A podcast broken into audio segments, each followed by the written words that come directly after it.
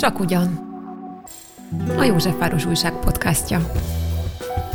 Körbejárjuk azt, amit csak ugyan számít.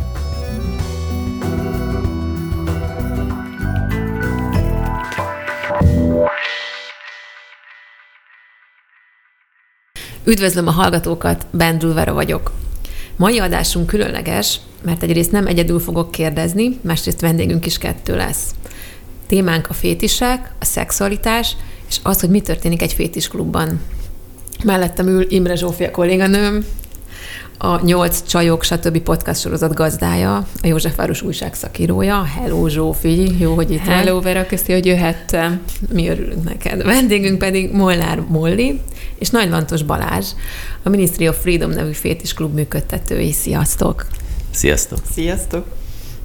Ma azt szeretnénk megtudni, hogy ki miért megy fétis klubba, mennyire másik világ tárul fel ott az érkezőknek, egyáltalán mi látható és mi hallható ott, kinek ajánlott egy ilyen élmény, és kinek nem.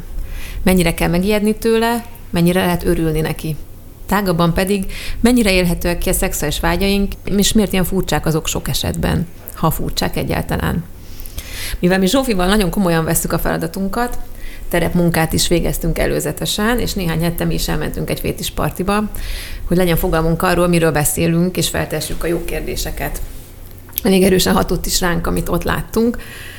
Egyébként a nyolcadik kerületben volt, ezért is beszélünk róla részben, egy szombati napon. Nekem egyszerre volt egy teljesen más világ, és egy nem is annyira más világ, nehéz ezt így megfogalmazni. Zsófi, de egy mondatban tudsz beszélni arról, hogy milyen volt? Egy mondatban nagyon nehezen, de ha már egy mondatot kell mondanom, akkor azt mondanám, hogy inkább sokkolt, mint hogy nem sokkolt. Na akkor ez volt a tízer. Visszatérünk erre.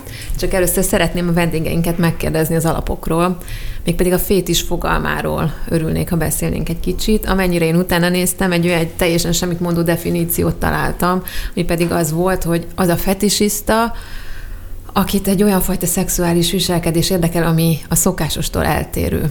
Nekem ez annyira nem egy meggyőző definíció, mert nem tudom, mi a szokásos, meg mi az eltérő, de ti hogyan definiálnátok ezt, a fétis fogalmát? Hivatalosan így a fogalomba azt tartozik bele, hogy egy, az a fetisista, aki egy tárgyhoz vagy testrészhez szexuálisan vonzódik, és mondjuk annak a például nagyon gyakori fétis a lábfetisizmus, és hogyha mondjuk a párja lábát masszírozza, vagy simogatja, akkor szexuális izgalmat tud átélni ezzel. És ugye nálunk a dress code az egy nagyon fontos dolog, tehát hogy, hogy valahonnan onnan nő ki ez a fétisparti világ, meg ez az egész fétis dolog, hogy, hogy valamiféle öltözködés iránti vonzódás. Azonban a te definíciód az, az mégis korszerűbb, mint ez a hagyományos definíció, ami, ami tárgyakhoz kötötte, még, még mondhatjuk, hogy a vallástörténelembe visszavezetve a dolgokat, mert valóban a fétis szó az, az ma már egy ilyen sokkal általánosabb fogalmat jelent, és nem olyan rossz ez a definíció, én értem, hogy, hogy nehéz meghatározni, hogy mi szokványos, mi nem, de, de a pszichológia is úgy nevezi ezt az egész kinki világot, ahogy idegen szóval szokták hívni, hogy a nem szokványos szexualitás. Tehát eh, nincs erre, erre jobb szó. Sok minden ide tartozik, és, és nem is biztos, hogy feltétlenül kell egy teljesen objektív definíciót adni arra, hogy kinek mi számít fétisnek. Fogalom is lehet ma már fétis, lehet eh, pusztán azt fétisnek nevezni, amire az, az ember rámozdul, ami, ami beindítja a fantáziáját szexuálisan. De paralelogramma az egy fétis lehet, vagy a transzcendentális dedukció? Tehát ilyen hát nem... mondjuk úgy, hogy mi, én még nem találkoztam ilyen fétisekkel, de simán lehet. Tehát, hogy mondok egy, egy példát, múltkor az egyik vendégünk elmondta, hogy neki az a fétise, hogy őt csiklandozzák az erotikus együttlét közben. Ez ugye hagyományos értelemben nem nevezhető fétisnek, tehát a, a szó eredeti értelmében, hiszen, hiszen nem egy tárgy iránti vonzódásról van szó, de mai értelemben ez, ez tökéletesen egy, egy fétis, tehát ma, ma ezt egyértelműen már már fétisnek nevezzük. Az, hogy paralelogramma iránt vonzódik valaki, ilyet, ilyet még nem hallottam. Meg hát, hát lehetnek olyan fétisek is, amit, amit meg, meg mi nem tekintünk fétisnek. Például hozzánk nem lehet farmerben jönni, és volt már, aki panaszkodott, hogy azt mondta, hogy neki farmer fétise van, akkor mi az, hogy nem jöhet hozzánk farmer nadrágba. De hát azt kellett, hogy mondjam nekik, hogy a város tele van olyan szórakozó helyekkel, ami a farmer fétisesek számára kiváló terep hozzánk pont nem a farmer fétis. Na de akkor ezzel azt fogalmaztad meg, hogy fétis az, amire kattansz, nem? Amire gyakorlatilag kattansz, csak úgy kivéve a farmer. de nyilván, nyilván az, az De hogy, hogy egy picit ez jött ki abból, amit mondtál, hogy az, amire kattansz, csak egy pár nagyon szokványos dolgot kiveszünk belőle. I- igen, mondhatjuk. Talán még, még érdekességképpen hozzá lehet tenni, hogy az egy vitatható pont, hogy például, ha egy férfi azt mondja, hogy nekem fenék fétisem van, akkor az fétise vagy nem? Mert hogy, hogy erre sokan mondhatják, de hát az nem fétis, hát erre minden férfi kattan a másik fenekére, és, és akkor itt megoszlanak a vélemények, hogy attól ez még egy fétise, csak egy hétköznapi fétis, vagy megtartjuk a fétis szót annak, ami a, a nem annyira szokványos vonzódások tárgya. De ez, ez véleményes. Ti egy egész parti sorozatot hoztatok létre, megépítettetek erre fel. Mi volt a motivációtok? Miért indult el ez a dolog? Nálunk a fő motiváció az a szabadság megélése volt. Én, én azt gondolom saját magamról, hogy nekem elsősorban szabadságfétisem van, és a, azt a szórakozási formát kerestük mindig a világban, ahol a, a legnagyobb szabadság élhető meg. És ennek nyilván vannak attól még, még szabályai, tehát a, a, a szabadsághoz is kellenek szabályok, mert ahol, ahol minden szabad és anarchia van, ott, ott, ott csak az erőseknek lesz szabadsága. Hogy meg kellett találni azt a szabályrendszert, úgymond, ami, a, ami összességében a legnagyobb szabadságot biztosítja mindenkinek, és ezt mi a fétispartikban találtuk meg. Nemzetközi szinten ez már egy, egy régen létező forma, azért Magyarországon sem ismeretlen kisebb fétispartik már 20 éve vannak körülbelül, de ilyen nagyobb fétispartik, meg pláne fétis klub, az nem volt régebben. Móli, neked is a szabadsághoz kötődik a fétis klub? Vagy? Hát nekem ta- talán inkább az elfogadáshoz. Vagy hát én egészen gyerekkorom óta mindig ilyen külön szóltam a fura csaj, aki feketében járt, meg ilyen nagyon gót, nagyon elvont megjelenésem volt, és így egész véletlenül csöppentem bele ebbe, vagy hát talán annyira nem is véletlenül, hanem így a gót közösségen keresztül csöppentem bele így a fétis világba és fétis partikba, és itt meg tényleg azt éreztem, hogy itt tökre nem számít az embereknek, hogy most mi van rajtam, hogy nézek ki, milyen nagyon magas vagyok, mert hogy így ez abszolút lényegtelen, hanem csak azt éreztem, hogy úgy vagyok jó, ahogy vagyok, és senki nem szólogat be nekem, ilyen sok pozitív visszajelzést sehol máshol nem kaptam, mint így ebben a közösségben. Már és arra vonatkozóan, hogy hogy nézel ki, meg mennyire, hát, vagy értékes vagy ember, vagy bár, nem Bármire vonatkozóan, és uh, igazából azt éreztem, hogy, hogy így hazaértem, és, és megtaláltam a, a saját helyemet, mert egyébként bulizni nem jártam soha. Az sose érdekelt, nem szerettem a zenét se, vagy hát nem nagyon van olyan buli, ahol olyan zene van, amit én igazán szeretnék. A tömeget sem, de mégis valahogy a fétis partik világában meg, meg nem számít, hogy milyen zene szól, megtanultam jól érezni magam olyan zenére, amit nem szeretek, mert egy olyan közösségben vagyok, amit meg szeretek. Én itt a közösségnél bedobhatok egy kérdést hogy azt mondod, hogy ez a közösség, ahol, ahol a leginkább elfogadnak, ahol a, mm, azzal szembesítettek, hogy, hogy milyen értékes vagy, és közben arról beszélünk, hogy bulizunk. Tehát hogyan kell akkor elképzelni ezt a közösséget? Ez a közösség máskülönben összejár máshol is, vagy ez a közösség csak ezekben a bulikban találkozik, de hogy amikor ezekben a bulikban találkozik, mitől válik közösségé? A fő mozgató erő az vélhetően a fét is. De hogy hogyan kerültök közelebb egymáshoz? Milyen kapcsolódások vannak itt azon kívül? Vannak itt azon kívül? Feltételez ez a közösség másféle kapcsolódásokat is? Hát szerintem éppen úgy, mint minden közösség itt is megvannak azok a tagok, akik partikon kívül összejárnak, kisebb baráti társaságok alakulnak ki, vagy akár nagyobbá nőnek ezek a kisebb társaságok, és nyilván, mint akármilyen, bármilyen közösségben születnek párkapcsolatok, és, és nyilván ez magával vonza, hogy akkor más kapcsolódások is kialakulnak, de egyébként alapjáraton itt nagyon sokat beszélgetnek egymással az emberek, ha már ilyen régebbi, úgymond öreg motorosok látnak egy-két újabb, kicsit tanástalanabb vendéget, akkor, akkor könnyedén oda mennek hozzájuk, próbálják őket egy kicsit támogatni, bevonzani, meg így, ha látják, hogy kicsit olyan elveszett a másik, akkor segítik egymást az emberek beilleszkedni. Én azt hiszem, hogy, hogy minden forma létezik, tehát hogy, hogy vannak olyanok, akik összejárnak, külön is de egyébként a legtöbbször maga az ismerkedés az, az azért mégis csak ilyen bulikban történik.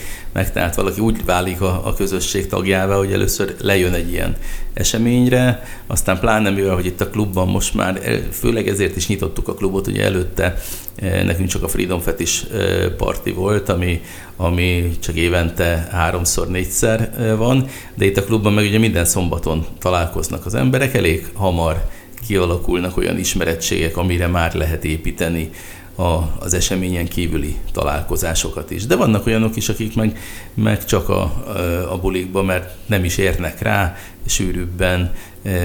Van olyan, hogy mondjuk például kisgyerekes anyuka, és akkor a szombaton a nagymamára tudja hagyni a gyereket, és megélheti a, a saját nőiességét szombat este, míg a, a hét többi napján a, a gyerekével van. Tehát, és ez ilyenből több is van, tehát ez az egyik ilyen tipikus dolog. Aztán vannak párok, akiknek megvan a, úgy egyébként a, a maga egyéb közössége, de, de, de szombat esténként felfrissítik a, a saját erotikus életüket, és itt persze nagyon jól barátkoznak más párokkal, de van, aki ezek közül össze is jár utána, van, akinek meg, meg nincs erre feltétlenül igénye, hogy még külön is összejárjon. Önmagában a, a heti egyszeri közös bulizás is már egy elég közösségteremtő erő. Beszélünk arról hogy kicsit, hogy hogy is néz ki egy ilyen buli, mert attól tartok, hogy a hallgatók, akik még sosem jártak ilyenbe, meg nem hallottak róla, így most sötétben tapogatóznak. Hogy te említetted Balázs, hogy itt van egy szigorú code. Mi ez a code, és hogy mi a jelentősége számotokra? Hát alapjáraton a legtöbb bulinkban fétis code van, ami azt vonza magával, hogy átlagos utcai viseletben nem lehet bejönni hozzánk, viszont nagyon nagy teret enged ez a kreativitásnak, ugyanis azt szoktuk mondani, hogy próbáljon meg mindenki egy olyan outfitet összehozni magának, ami úgy nem átlagos, és hogyha egy kisváros utcáján meglátják abban, akkor úgy tényleg visszhangot váltson ki vele, újra mutogassanak rá az emberek, vagy úgy mindenképp egy kicsit megkökkentő legyen és itt igazából nem kell arra gondolni feltétlenül, hogy akkor itt csak latexbe meg bőrbe lehet nálunk bulizni, hanem például egy szexibb fehér nemű is már abszolút megfelelő, vagy gótosabb irányba is el lehet menni, például férfiaknak, hogyha egy női osztályról vásárolnak maguknak ruhákat, nem kell feltétlenül, hogy most ő nőnek akar öltözni, hanem mondjuk egy nőiesebb hálós felsőt felvesz, az is már ide tartozhat. Itt, itt most uh, talán erre jó példa, ha a glam rockstárokat mondom, akiknél ez, ez gyakori öltözék, tehát hogy, hogy tényleg nem arról van hogy muszáj lenne a férfiaknak, hogy nőnek öltöznek, olyan is van, tehát tényleg nálunk mindenféle identitás és irányultság megtalálható, nem azt, azt mondjuk, hogy így vagy úgy kell öltözni, nagyon sok lehetőség van. Nekünk nagyon nehéz volt felöltözni, legalábbis nekem nagyon nehéz volt felöltözni. Én nehezen találtam meg ebben a hangomat. Hát eltöltöttünk vele egy-két napot, igen. Igen, ez az abszolút komfortzónán kilépés volt a felöltözés szerintem, de nekem például az volt az élményem, hogy aztán, mint beléptünk, onnantól fogva teljesen jelentéktelenné vált. Tehát, hogy addig volt ez nehéz, amíg összeraktuk és képesek voltunk így belépni az ajtón, hogy ez most nem lesz nagyon kellemetlen, és onnan fogva mindenki abba volt már, nem tudom, én nem éreztem. Te hogy Onnantól vagy? kezdve nem. Onnantól kezdve tök rendben volt ez nekem is. De addig eljutni az ajtóig, az nagyon nehéz volt. Sőt, sőt, még ami kérdéses volt egyáltalán, hogy ez elég lesz-e. Tehát, hogy nem, nem vagyunk alul öltözve a partihoz képest.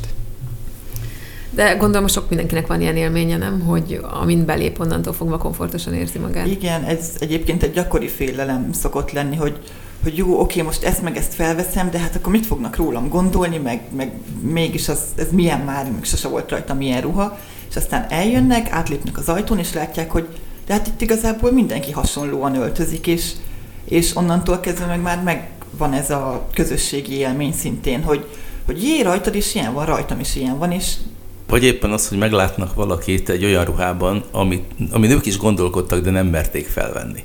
És akkor azt mondják, hogy de rohadt jól néz ki, tehát ezt nyugodtan fel lehet venni mégiscsak. És akkor mi történik ugye egy ilyen partin? Ugye el tudjuk mondani, hogy mi mit láttunk Zsófival, de talán jó, ha is összefoglaljátok, mert miközben azt vettük észre a honlapon, hogy azért nagyon sok verziója van annak, hogy mi minden történhet, illetve hát ismerősöktől is tájékozottunk. Mi azt hiszem, hogy egy ilyen lájtosabb partin vettünk részt. Például nyílt színi szexet egyáltalán nem láttunk, vagy semmi ilyesmi, ami igazából komfortos is volt nekünk szerintem, de hogy úgy hallottuk másoktól, hogy van olyan, amikor mondjuk, nem tudom, ennél durább dolgok történnek. Alapjáraton elsősorban én azt szoktam mondani, hogy úgy kell elképzelni egy ilyen partit, mint egy bármilyen másik bulit, leszámítva ugye, hogy nálunk szigorú dresszkód van, illetve van egy-két olyan szabály, ami azt garantálja, hogy az emberek biztonságos közegben tudják magukat érezni, nincsenek kéretlen érintések, mindent megkérdeznek a vendégek, hogy jaj, de jó a ruhád, megfoghatom-e, milyen anyaga van, nem megy oda és belemarkol, hogy, hogy érezze, hanem tényleg megkérdezi. Vagy jaj, de jó, nem tudom, de szép vagy, megsimogathatom-e a hajadat, vagy, vagy bármi. És erre nagyon odafigyelünk, nagyon szigorúan vesszük, hogy tényleg ne is történjenek kéretlen dolgok, és a közösség is tisztában van vele, hogyha ilyesmi történik. Ez azt mondhatja maga után, hogy számára aznapra, vagy akár a későbbiek folyamára is vége ennek a parti élménynek, és többet akár nem is jöhet le. Ez egyébként nagyon ritka, hogyha valakit így haza kelljen küldeni, szerintem nálunk talán egyszer volt egyszer erre volt, példa már így az egy év alatt, ami egy lássuk be, egy átlag szórakozó helyhez képest, ahol naponta tíz embereket dobálnak ki, ez egy nagyon jó, jó arány, és alapjáraton a legtöbben táncolni és beszélgetni szoktak lejönni, vagy szimplán csak azért, hogy felvehessék a legszexibb ruháikat, amit mondjuk máshova nem szívesen vennének föl, de ahogy mondtad is, előfordul, hogy mondjuk szexualitás történik a partikon, ez nincs megtiltva, de alapjáraton ez a ritkább eset, amikor úgy tényleg ne hagyjuk ki azért a, a kettő közötti szintet, mert az, az viszont kifejezetten gyakori, hogy valami erotikus játék történik. Tehát, hogy, hogy nem e, feltétlenül megy át szexbe, e, de, de valamiféle e, olyan dolgot próbálnak ki, például a lábfétist, vagy, vagy akár fenekelést, vagy ilyesmit, tehát hogy, hogy, hogy valami olyat, amit, amire akár kíváncsi valaki, még nem próbálta, és itt megélheti, vagy, vagy, vagy éppen, hogy, hogy ismeri, és tudja, hogy szereti, és arra e, itt örül, hogyha talál partnert. Tehát a, a lényeg az, hogy itt, itt nyitottság van, és, és nem félnek az emberek a, a vágyaikat kommunikálni. Általában a, a vendégek többsége azért szexuálisan nagyon tudatos, és vagy tudja, hogy mit akar, vagy, vagy tudja, hogy mire kíváncsi és lényeg az, hogy, hogy játék az sokféle szokott lenni, ugye ti is láttatok olyan például sibari függesztést, ami mondjuk... Igen, igen, tehát erről beszélhetünk éppen. Ugye volt az esnek egy ilyen, az egy ilyen performance volt tulajdonképpen, nem? Igen. Amikor ez a sibari függesztés történt, amit mi nem ismertünk a Zsófival, talán ti majd elmondjátok, hogy ennek, ugye, ha jól értem, ennek van egy művészete. Úgy igen. igazából ami szempontunkból annyi történt, hogy volt egy lány, aki különféle módokon megkötöztek, fellogattak egy ilyen gyűrűre, és akkor valószínűleg kicsit kényelmetlenül érezte magát, és meg, megkorvácsolták, vagy különböző módon, nem tudom, megütötték, de nagyon vigyáztak rá, szerintem szóval az látszott, hogy itt tökre figyeltek, hogy, hogy neki hol a határ, meg meddig lehet menni. Jó, először titeket kérdezlek, hogy ezt, most jól írtam ezt le, ami történt egyébként? Igen. Csak nem szaknyelven. nem, lényegében igen. Én mondjuk annyit tennék hozzá, hogy talán úgy fogalmaztat, hogy kényelmetlen uh-huh. volt ez neki, valószínűleg igen, de hogy ilyenkor, aki ebben benne van, az nem azt érzi, hogy ez mennyire kényelmetlen, hanem akármennyire is furán hangzik, hogy, hogy mégis a szabadságot élte meg ezzel. És tudom, ez most egy kicsit ellentmondás, hogy hogy élheti meg a szabadságot úgy, hogy közben meg van kötözve, hogy mozdulni sem bír. De azt képzeljétek el, hogy ilyenkor egy kicsit más tudatállapotba kerül az ember, és egy olyan dolgot élhet meg, amit ő nagyon szeret, egy olyan helyzetbe kerül bele, ami neki nagyon komfortos, és, és nagyon kényelmes, és ezáltal úgyhogy ő tényleg megélheti önmagát és a saját vágyait, mégis önmaga lesz, és így érezheti magát szabadnak.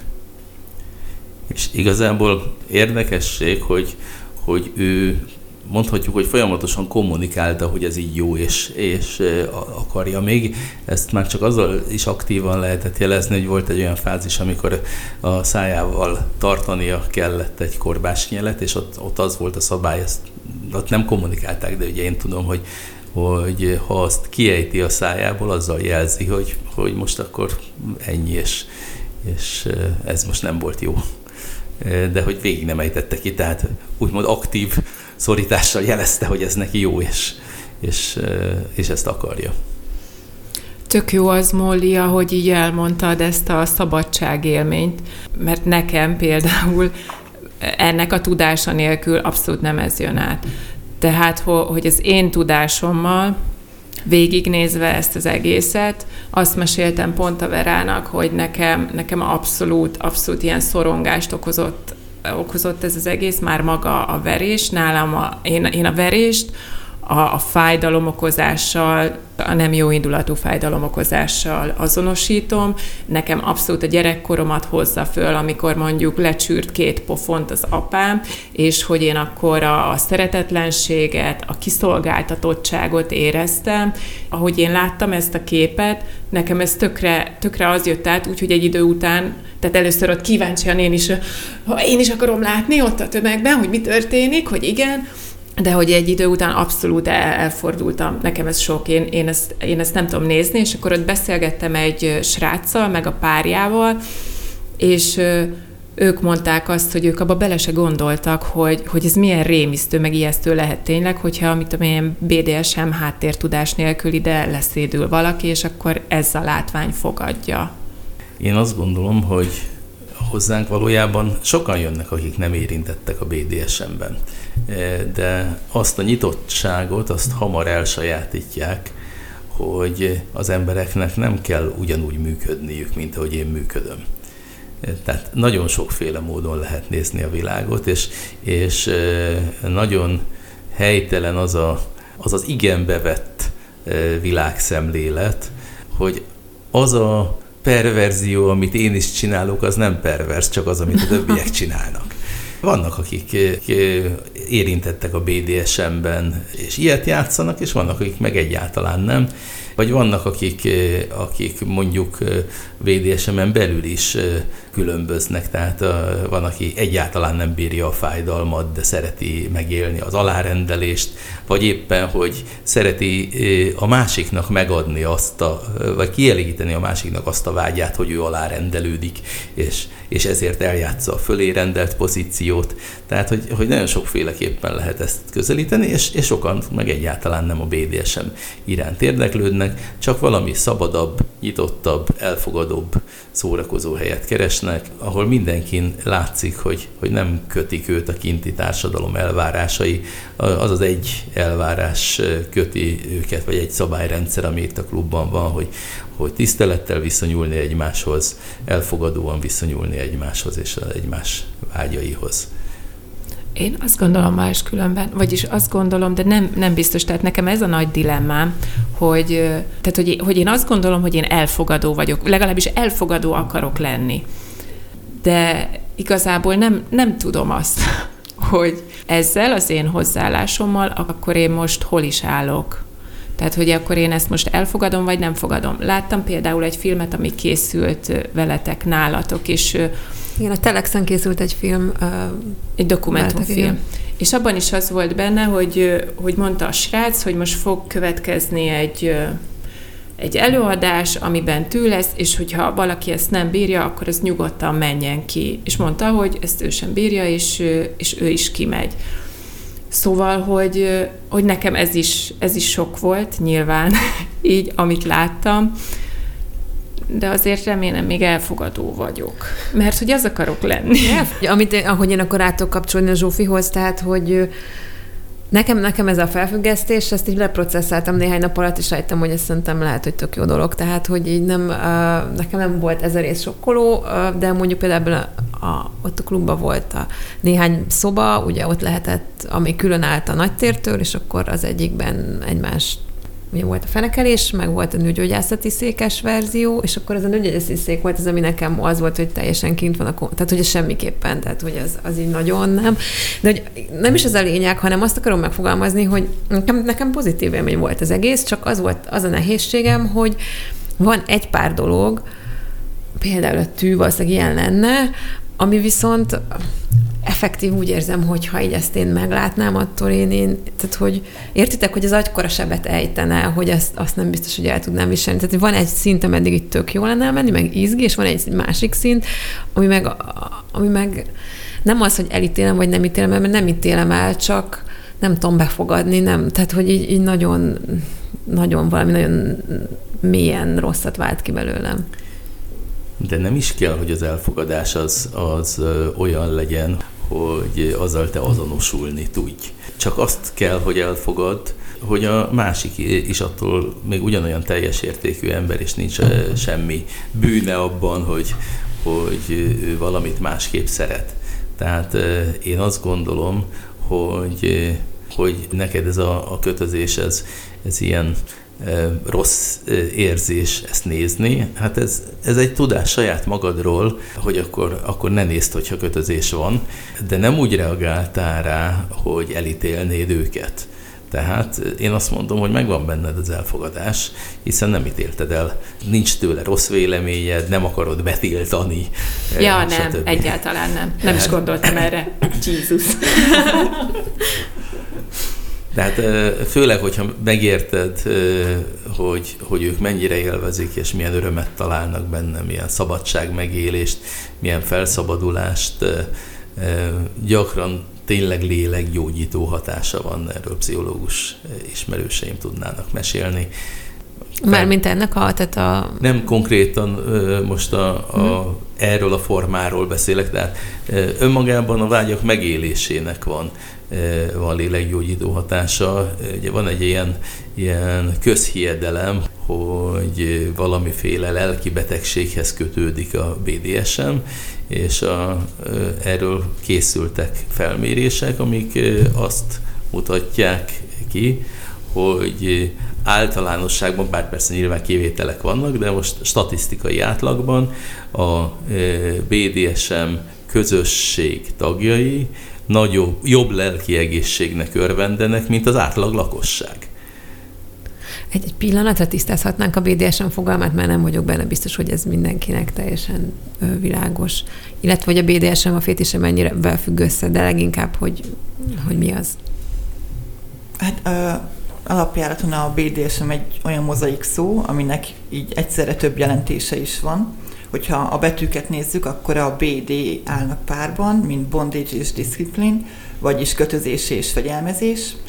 Ezután jön a DS a közepéről, ami domination submission, vagyis dominancia és szubmissziót jelent, és az SM pedig a legvégéről, ami uh-huh. sadism and mazoism, ez pedig szadizmust és mazoizmust jelent, és egyébként nagyon sokan szadomazóként azonosítják ezt a BDSM-et, de ebből is látszik, hogy igazából ez az egésznek csak az egyharmadát teszi ki, és egyáltalán nem az az általános jellemző, hogy most valaki akkor itt tényleg azt élvezi, hogy a másikat bántsa, vagy azt, hogy őt magát bántsák. És az volt még a kérdés, hogy ez a, a fétis világhoz hogy passzol. Igazából a mai jelentés tartalma, az szerintem a BDSM-nek is, meg a fétisnek is erősen kitágult, de még mindig azt lehet mondani, hogy halmaz rész halmaz viszony van a kettő között, tehát hogy ma már fétis szó alatt úgy kb. mindent értünk, ami a nem szokványos szexualitásba tartozik, és ennek egy, egy alcsoportja a BDSM, de nagyon gyakran, nagyon nehéz megmondani bizonyos vágyakról, hogy az, az BDSM indítatású-e, hogy abban a dologban valaki mit élvez konkrétan, mert hogyha ha valahogy egy alárendelt szituációt élvez abban a játékban, akkor azt könnyebben be lehet sorolni a, a BDSM fogalmába, ha teljesen más szemszögből közelíti, akkor meg, meg nem. De a fét is ez egy ilyen gyűjtő szó. És mivel azonban ugye a, a fétis világnak egy elég nagy alcsoportja, mondjuk sacra azt mondanám, hogy a, a felét a, a nem szokványos szexualitásnak be lehet sorolni a BDSM kategóriába is, ezért nagyon sokan úgy gondolnak a fétis partikra, mintha az egy BDSM parti lenne, de, de nem a fétis a gyűjtőszó, és, és igazából hedon, sima hedonisták is Egyébként én azt gondolom, hogy a közösségünk nagyobbik része az inkább a, a hedonista kategóriába sorolható bele, mint, mint egy... Ő az, aki mindent kategória. élvez, vagy aki nagyon élvezi, amit élvez, vagy ezt hogy Nem, hogy, hogy, hogy nem valami, valami aláfölé rendeltséget élvez, ami mondjuk a BDSM-nek nagyon gyakran sajátja, sajátja, hanem egyszerűen az életet élvezi, és az örömöket élvezi. Uh-huh.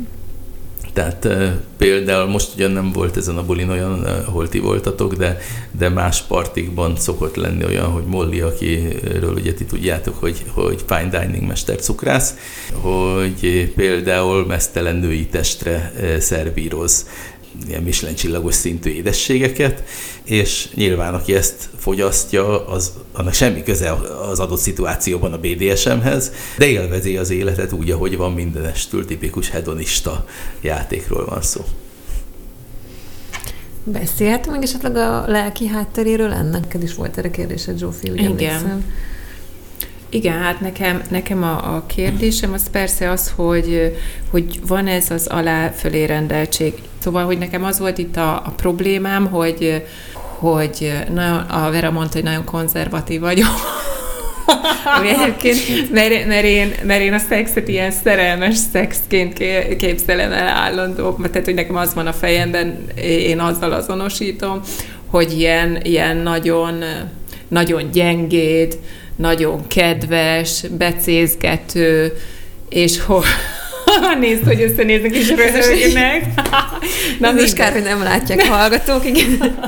Ezen csak azért nevetünk, mert én néha néha túlzottan ilyen kedves és gyengéd vagyok Mollival, és, és akkor ő megjegyzi, hogy ő, ő, őt ne szólítsam aranyomnak, vagy, vagy ne kedveskedjek én, vele. Igen, pont az a kivétel vagyok, aki pont nagyon nem olyan, mint te, Aha.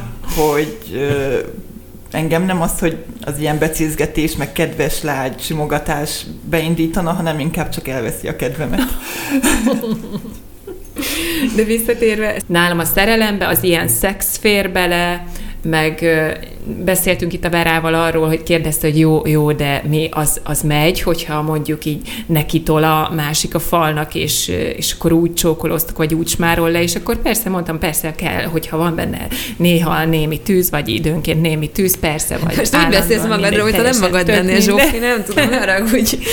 De, hogy, de hogy, hogy, hogy, nekem a lényeg az, a kérdésem tulajdonképpen az, hogy, hogy nekem az a félelmem van meg ebben a fő, alá rendelt történetben, hogy ez hogyan fér bele az érzelmi életbe már, mint hogy az, az, az nem tevődik el, szóval, hogy abban, abban nem sérülünk a későbbiekben, vagy egyáltalán, hogy, hogy te lealáztál engem ott. De persze tudom, erre te már elmondtad, hogy, hogy ez a szabadság, és hogy ez hogy van, de hogy nekem, igen, ez, ez a félelm, félelmem ezzel. Röviden a válasz az, hogy nem.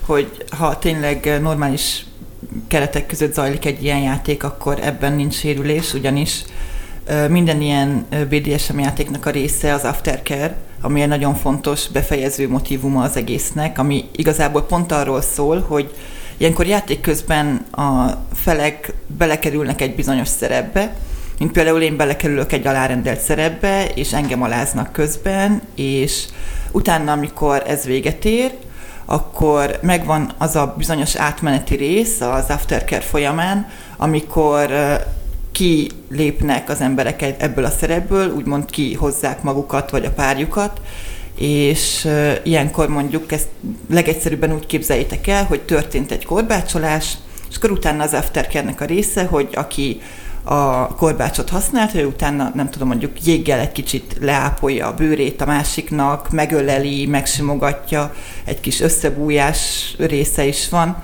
és ezzel igazából azt is kifejezi, hogy még, mégis megvan a szeretet, megvan a, a törődés a másik ember iránt, és nem tudom szépen mondani, de hogy visszahozza a normál szerepébe és a normál valójába a másikat, meg akár saját magát is.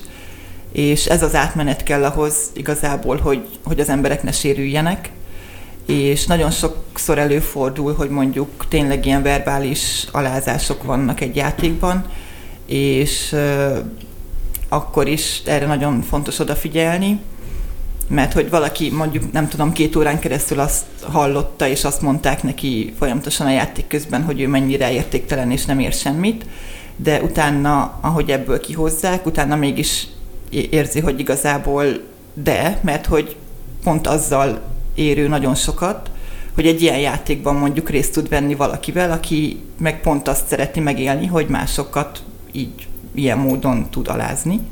Meg aki teljesítette a vágyát tulajdonképpen. Meg igen, ráadásul. Igen, nem. azt azért tudni kell, hogy a, a legtöbb ö, ilyen alá-fölé rendelt játékban az alárendelt fél szabja meg a kereteket. Tehát ö, tulajdonképpen ő diktál, csak nem a játék közben, hanem a játék előtt meghúzza a határokat, elmondja, hogy mit szeretne megélni, meddig menjenek el, stb.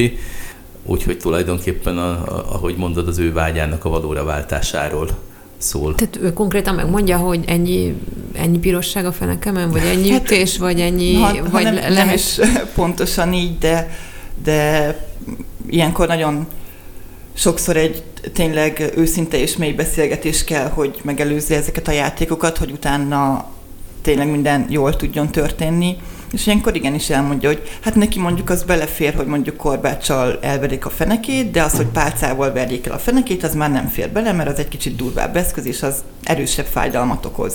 Vagy az belefér, hogy mondjuk bizonyos jelzőkkel illessék, de az már nem fér bele, hogy nem tudom, a, az ő saját személyes problémáit kezdjék el szapulni, úgymond a játék során, és akkor ilyenkor ezt a másik fél ezt mindig tiszteletben kell, hogy tartsa, de még az is lehetőséget ad, hogy játék közben is bármikor lehet jelezni, és szólni, hogy figyelj, ez most egy kicsit sok volt, ennek is megvannak a módjai, nagyon elterjedt már a sárga-piros jelzés, ahol a sárgát úgy kell értelmezni, hogyha ez elhangzik, akkor ez nagyjából azt jelenti, hogy jó, oké, most, most így egy kicsit figyelj oda, de hogy mondjuk ennél erősebben, vagy ennél többet már ne, de a piros jelzésnél meg általában akkor automatikusan leáll a játék, és akkor úgy egy kicsit inkább a, a, az a része történik a dolognak, hogy ott egyből megszakad,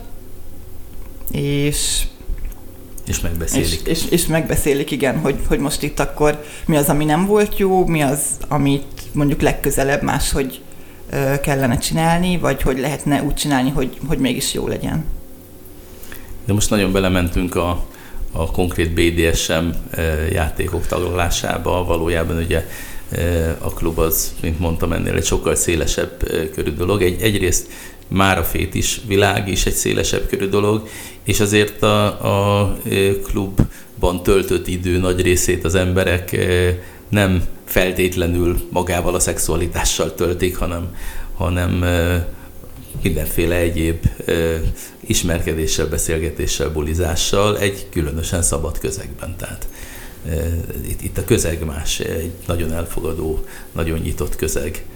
Csak erre, erre igen, rá akarok erősíteni, hogy, hogy, hogy ez tényleg így van. Tehát, hogy az elképesztő tényleg, hogy nincsenek tapperolások, meg nincsenek ilyen állandó izék, vizslatások, meg, meg hogy nyugodtan el lehet lenni, nincs lögdösődés. Ez tényleg tök jó, lehet beszélgetni, de pont azt mondtam a Verának, hogy nekem egy, egy időben pont pont attól volt unalmas, hogy is senki nem jött oda hozzánk. Hát is senki, senki nem kérdezte meg, hogy mi van. Hát csak ott álltunk, meg táncikáltunk, és nekem, nekem az elején nagyon nehezen ment az oldódás. Az, hogy én elkezdjek beszélgetni ott emberekkel, pedig hát mindenki mosolygott, tényleg mindenki kedves volt, és aztán, amikor elkezdtem beszélgetni, tényleg, a, tényleg az volt, amit mondtak, hogy kedvesek, nyitottak, elfogadóak, dumásak, tök tudatosak, ráadásul, ráadásul tök értelmesek, úgyhogy ebből a szempontból ez egy, ez egy nagyon jó flash volt. Igen, én most nem tudom, hogy melyik részére csatlakozzak rá. Nekem, igen, ez ilyen tök pozitív volt, meg szóval, hogy volt ez az erotikus légköre az egésznek, ami olyan megkülönböztette szerintem más jellegű buliktól, hogy hogy az erotika az ugye nem volt annak az egy párnak vagy kettőnek a kiváltsága, akik éppen összejöttek és egymásnak estek, hanem inkább ilyen, hanem sokaknak, de ilyen szolidan. Nem tudom, szóval szép volt, hogy az emberek így, így örültek egymásnak, vagy játszottak egymással. Tudom, hogy nem a BDSM-ről akarunk végigbeszélni, de, de kimaradt az a része, ami engem nagyon érdekelne legalább egy percben, hogy egyébként a domináns fél mit él át, mert hogy most a szubmisszívről tök sok érdekességet hallottunk. Én azt gondolom, hogy, hogy a szubmisszív félről is nehéz egységes módon beszélni, és, és azt mondani, hogy így működnek a szubmisszívok, mert ahány ember annyi féle, de dominánsoknál még változatosabb ez a, ez a dolog.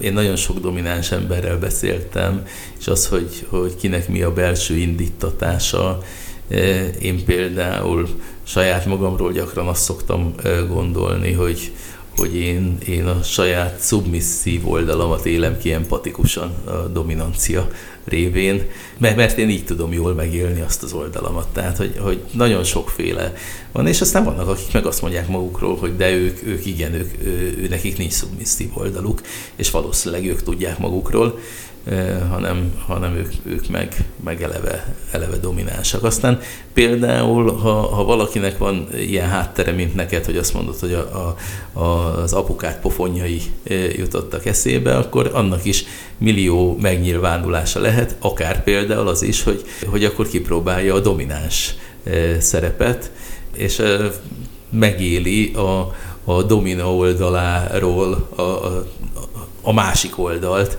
ahol, ahol ő kontrollálja a helyzetet, és, és, és azt, azt gyakorolja, hogy milyen, milyen megélni azt, amikor nálad van a, a teljes kontroll. Vagy, vagy akár van, akinek meg pont a fordítottja szokott ilyenkor terápiás hatással bírni, hogy összejön egy, egy olyan dominánssal, akitől azt kéri, hogy, hogy szeretetből tegye meg ugyanazt, amit az apja nem szeretetből csinált. Akkor is tulajdonképpen nálad van a kontroll, mert hiszen te kérted, e, és te irányítod, és bármikor van lehetőséged leállítani a, dolgot. De hogy számtalanféle módon e, nyilvánulnak meg az emberek, de a legtöbb esetben valójában nincs mögötte ilyen trauma élmény, tehát a pszichológia az azt e, támasztja alá, meg a pszichológusok kutatásai, hogy, hogy, hogy meglepő módon nincs, nincs több trauma élmény az ilyen BDSM érintettség mögött, eh, mint az átlag emberek mögött. Én arra szeretnék rákérdezni, hogy beszélgettünk többekkel, meg veletek is, és ugye sokan mondták, hogy ők poliamor kapcsolatban élnek. Hát volt olyan, aki azt mondta, hogy, hogy ők együtt vannak, de ők másokkal is szoktak lenni.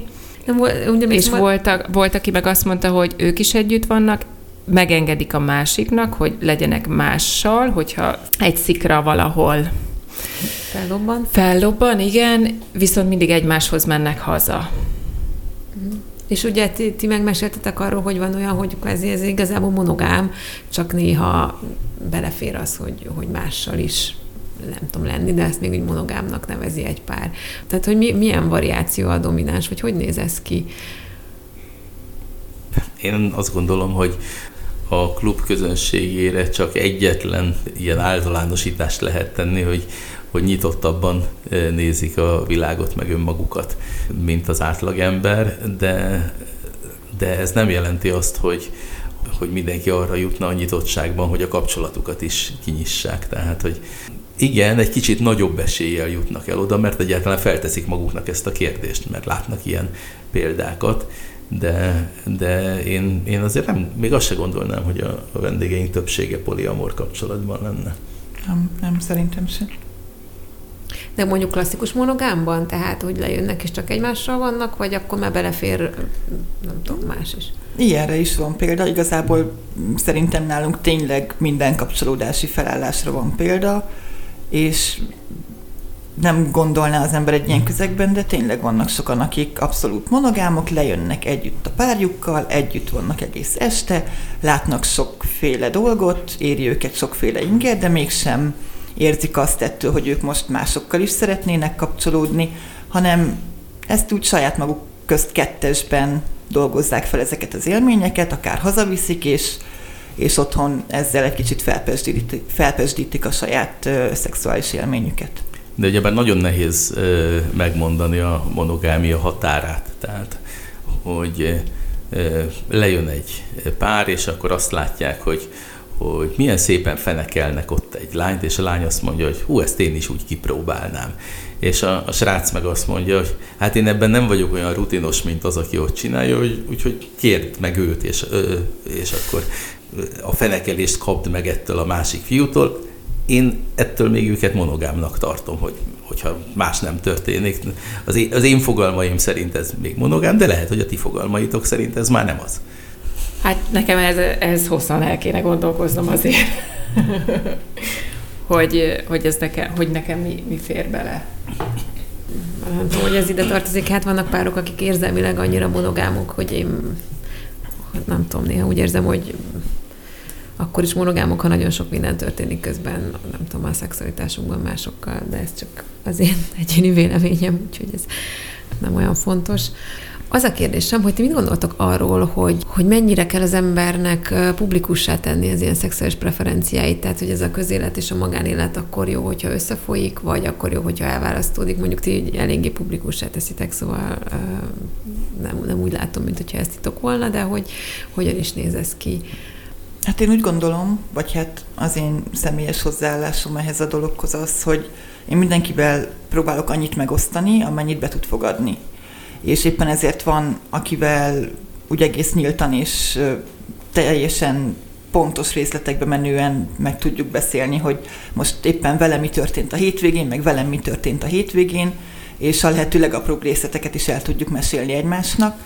Viszont olyan is van, akivel meg ö, nem azért nem osztom meg vele a pontos részleteket, mert nem szeretném, hogy tudja, hanem azért, mert úgy gondolom, hogy nem biztos, hogy be tudná fogadni, és nem szeretnék úgymond senkire rá erőszakolni olyan részleteket, amire még nem áll készen, hogy hallja.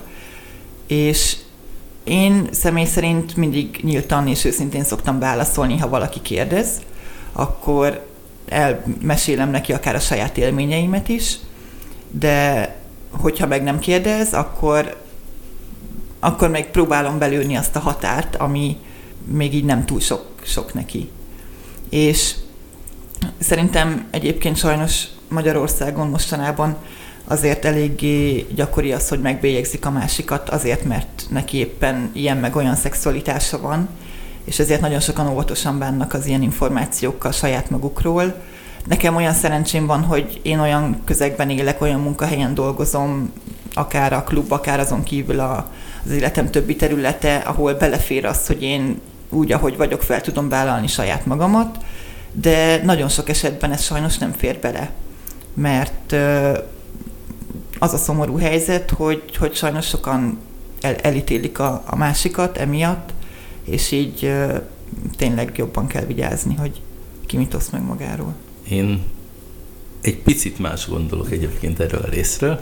Én, én bennem is megvolt ez a félelem, hogy, hogy mit gondolhatnak rólam, és ezért nekem ez egy hosszabb folyamat volt az életem során, hogy, hogy tényleg őszintévé tudjak válni, és eljussak abba az idilli állapotba, hogy ha bármiről kérdeznek, tényleg őszintén tudjak felelni. Tehát én, én tartottam ettől a negatív megítéléstől, azt hiszem bizonyos szempontból mm, domináns férfiként ez még rizikósabb, hogy ne skatujázzanak be valami erőszakos férfivá. És azt láttam, hogy, hogy mióta így százszázalékosan őszinte vagyok, sose volt ebből problémám. Tehát, hogy nem éreztem soha azt, hogy, hogy negatív reakciókat kaptam volna. Azt tapasztaltam, hogy, hogy pláne, hogyha valamiféle Facebook csoportban jött elő ez a téma, hogy akkor, akkor vannak, akik, akik így negatívan reagálnak, vagy tehát láthatóan nem szimpatizálnak ezzel, de, de ők nem olyan emberek, akik személyesen rám energiát fordítanának, hogy, hogy érteni akarnák ezt a dolgot. Akivel személyesen találkoztam és erről kérdezett, annak az utóbbi jó pár évben már mindig őszintén válaszolok, és, és azt látom, hogy értékelik, hogy önazonos vagyok, azt mondják, hogy jó, akkor én ilyen vagyok, és nem, nem negatív a, válasz, vagy a reakció, tehát, tehát sokkal negatívabb volt a reakció annak idején, amikor azt érezték, hogy valamit én itt titkolok. Neked fontos pozícióid voltak, a menzának voltál az elnöke többek között. Ez aztán így nem okozott semmilyen konfliktust? Nem véletlenül, amíg a menzának voltam az elnöke, addig úgy éreztem, hogy jár egy fajta felelősséggel az Egyesület felé, és addig például nem álltam a nyilvánosság elé fétis témákkal. És azóta nem érkezett negatív visszajelzés ezzel kapcsolatban? Mármint, hogy... Hát az ő részükről, tehát hogy így... Ja, nem, a, a, a menza tele van rendkívül nyitott, érdeklődő, kíváncsi emberekkel. Igen sok menzás lejár a fétis partikra, és együtt bulizik eh, velünk, míg más menzások meg, meg eh, azt mondják, hogy hát ők annyira introvertáltak például, hogy semmilyen buliba nem mennek le, és egy, ez, ez teljesen milyen dolog az egyáltalán nyilvánosság elé menni bármivel is. Eh, tehát a menzások is sokfélék, de a menzában pont ezt szerintem nagyon jól megtanulták már az emberek, hogy milyen sokfélék vagyunk. Ugye a menzának az a szlogenje, hogy a legszínesebb szürke állomány. Aki nincs benne ebben a világban, és nem is akar benne lenni, azok is inkább ilyen jó pofa bolondnak tartanak szerintem minket, mint, mint hogy bármi problémát látnának ebben. És akkor ezek, ezek szerint a Michelin csillagok világában sem probléma ez. Mert ez jó hír. E-, ezen így még sose gondolkoztam el igazából. Volt mondjuk a legutóbbi étterem, ahol itthon dolgoztam, ott is így a kollégáim így nagyjából képben voltak, hogy így milyen bulikba járok, meg hogy nem lehet engem átlagos emberként beskatujázni, de hogy ebből így nem volt sosem probléma, és nyilván nem lehetett bevinni az étterembe a, a, ezt a témát, tehát hogy például nem lehetett a, a, cukrászatban akármilyen meleg volt, akkor sem fehér neműben lenni. tehát... Jó, igen, ez, ez tény, de konkrétan többször volt olyan, hogy munka után én szépen felvettem a fétis ruhámat, és elmentem onnan bulizni. És ezt a kollégák végignézték, hogy én milyen ruhákban megyek el, főleg amikor már így jobb idő volt, és kabátot se nagyon vettem rá, és így abszolút jó mentek néha a vicceskedések, de hogy abszolút nem negatív felhanggal, hanem csak így kvázi, hogy így ez egy olyan dolog volt, amit ők még nem tapasztaltak, de hogy egyébként meg érdeklődve és pozitívan álltak hozzám ettől függetlenül. Ti számoltok valamilyen szexuális forradalommal még, amikor mondjuk a fétis parti vagy a BDSM az, az nem lesz ennyire hú, így összenézünk, és úgy, hogy ő is BDSM, BDSM. Tehát, hogy amikor ez sokkal szokványosabb lesz, mint manapság. Pont a minap beszéltünk arról, hogy van az a mondás, hogy, hogy aki 20 évesen nem forradal, már annak nincs szíve, aki 40 évesen is forradal, már annak nincs esze. És hogy, hogy én is azt gondolom, hogy bár sok úgymond forradalmi dolog van ebben a klubban, amit mi csinálunk, csak az a nagy-nagy különbség a, az én 20 éves kori énemmel szemben, hogy én is azt hiszem, hogy ez Moldira is igaz, hogy hogy nem akarjuk már megváltoztatni a világot. Tehát az, azt gondoljuk, hogy, hogy mi egy külön világot akarunk teremteni, egy lehetőséget, amiben eljöhet az, aki készen van rá és nyitott rá, és nem akarjuk, hogy, hogy aki meg nincs készen és nem ilyen, hogy az megváltozzon, és ő is feltétlenül úgy viszonyuljon a szexualitáshoz, ahogy mi. Tehát ez, ez a mi külön birodalmunk, külön világunk, külön univerzumunk, ahol tényleg teljesen mások a szabályok, mint odakint, és ez egy hatalmas küzdelem lenne azzal próbálkozni, és eleve halára ítélt küzdelem lenne azzal próbálkozni, hogy a, a világot ilyenné tegyük, és nem is kell. Attól jó a világ, hogy sokfélék vagyunk, és, és persze mi elmondjuk mindenkinek, hogy szerintünk ez egy baromi jó univerzum a, a mi univerzumunk, ebben mekkora élményeket, szabadságot, örömet lehet megélni, de de tudomásul veszük, hogy, hogy mi egy külső univerzumon belül működő kis univerzum vagyunk, és, és bizonyos szabályokat például ehhez igazítunk, tehát például az, hogy nálunk a telefonok kamerái azok le vannak ragasztva a bejáratnál, ez nyilván azért szükséges, mert nem mi vagyunk a nagyvilág, hanem, hanem egy külső társadalmon belül, és abból érkező emberek jönnek el a mi univerzumunkba, és, és fontos, hogy, hogy csak arról készüljön fotó, aki ehhez írásos hozzájárulást ad, hogy, hogy ez neki oké és nem probléma.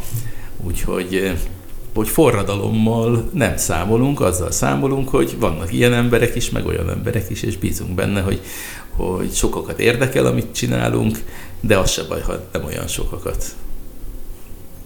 De hogy ez egyébként tök jó lenne viszont, legalábbis én a Zsófi kérdés alapján arra gondolnék, hogy az, azért arra szükségünk volna, hogy én értemben meg lenne egy átfolyás az elfogadásban. Tehát úgy értve szexuális forradalom, hogy te ezt csinálod, tök jó.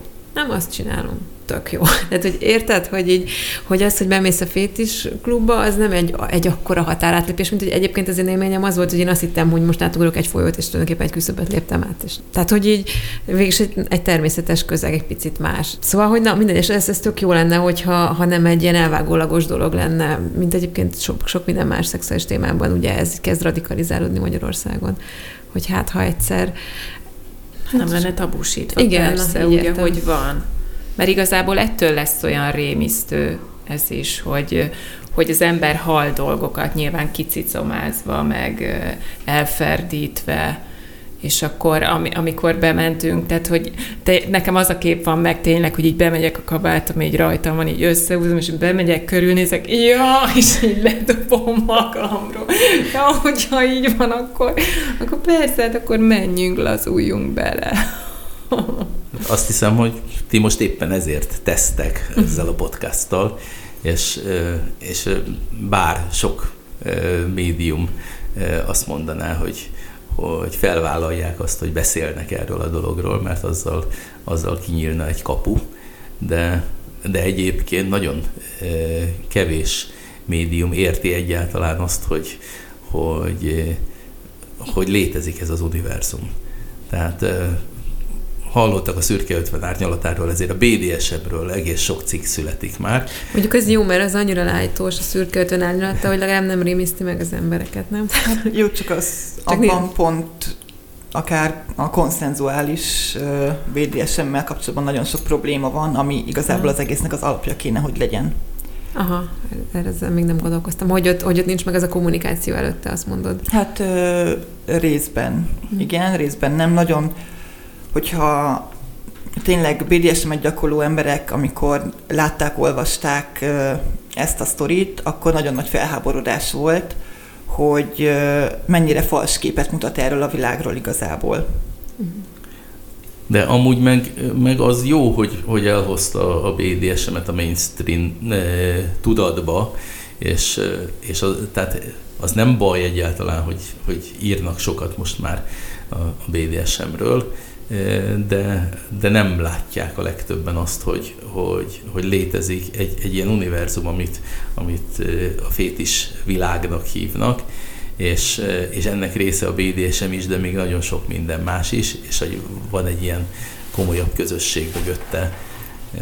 Ugye a nagyobb partiainkon 800 ember van, és az is jócskán elővételben telt házas, tehát van erre abszolút igény, de, de hogy ez, ezek mind így, így szájról szájra terjedő információk, és, és nem foglalkozik ezzel a média. Kihagytunk egy fontos dolgot szerintem, ami fontos dolog. A, a korosztály, aki részt vesz ezeken a bulikon. Mert hogy ott a legfiatalabbaktól volt az a pár, emlékszel rájuk, akik táncoltak? Több a, pár is az emlékszem. idősebb. Az az idősebb pár. Nem, nem tudom behatárolni, hogy hány évesek voltak, de szerintem így 50 fölött jó volt, tehát inkább a 60-hoz húztak, mint hogy, mm. mint hogy az 50-hez. Mármint, hogy ezt azért gondoltam, hogy, hogy hozzuk be, hogy itt nincsenek korosztályos keretek igazából. Nem, abszolút nincsenek, és tényleg, ahogy mondod, minden korosztályból megfordulnak nálunk vendégek, és egészen a 18-tól közel 60 éves korig tényleg mindenki meg tudja találni a saját maga által élvezhető fajtáját ezeknek a partiknak. A leggyakoribb mondjuk az a 30-as korosztály, akik közül a legtöbben jönnek, de igazából sok esetben meg az érződik, hogy így akkor nem számít, hogy most tényleg ki mennyi idős, és ugyanúgy el tud szórakozni egy 20 éves, egy 50 éves valakivel ebben a közegben, mert, mert mind a ketten nyitottan és elfogadóan állnak a másikhoz, és abszolút ö, nem számít. És a 18 az alap, ugye? Tehát igen, 18 igen, 18 éve alattiakat be sem engedünk. Ki az, akinek ajánljátok ezt a helyet, és ki az, akinek, akinek egyébként nem? Ha van ilyen. Én azt gondolom, hogy, hogy a dress code az egyik olyan szűrő, ami ebben pont segít, hogy ne kelljen arról beszélnünk, hogy, hogy kinek ajánljuk, kinek nem. Aki képes meglépni a dresszkódot, az, az igen jó eséllyel készen áll már arra, abban megvan az a nyitottság, hogy jól érezze magát ebben a buliban. Akkor nagyon szépen köszönjük, hogy itt voltatok, hogy eljöttetek a stúdióba. Köszönjük hallgatóinknak a figyelmet, várjuk Önöket máskor is, viszont hallásra. Ez volt a Csak Ugyan. Iratkozzanak fel csatornáinkra, és hallgassanak minket Youtube-on, Apple Podcast-on, Google Podcast-on, Spotify-on, metrón, villamoson, fürdőszobában, konyhában, és egyáltalán mindenhol.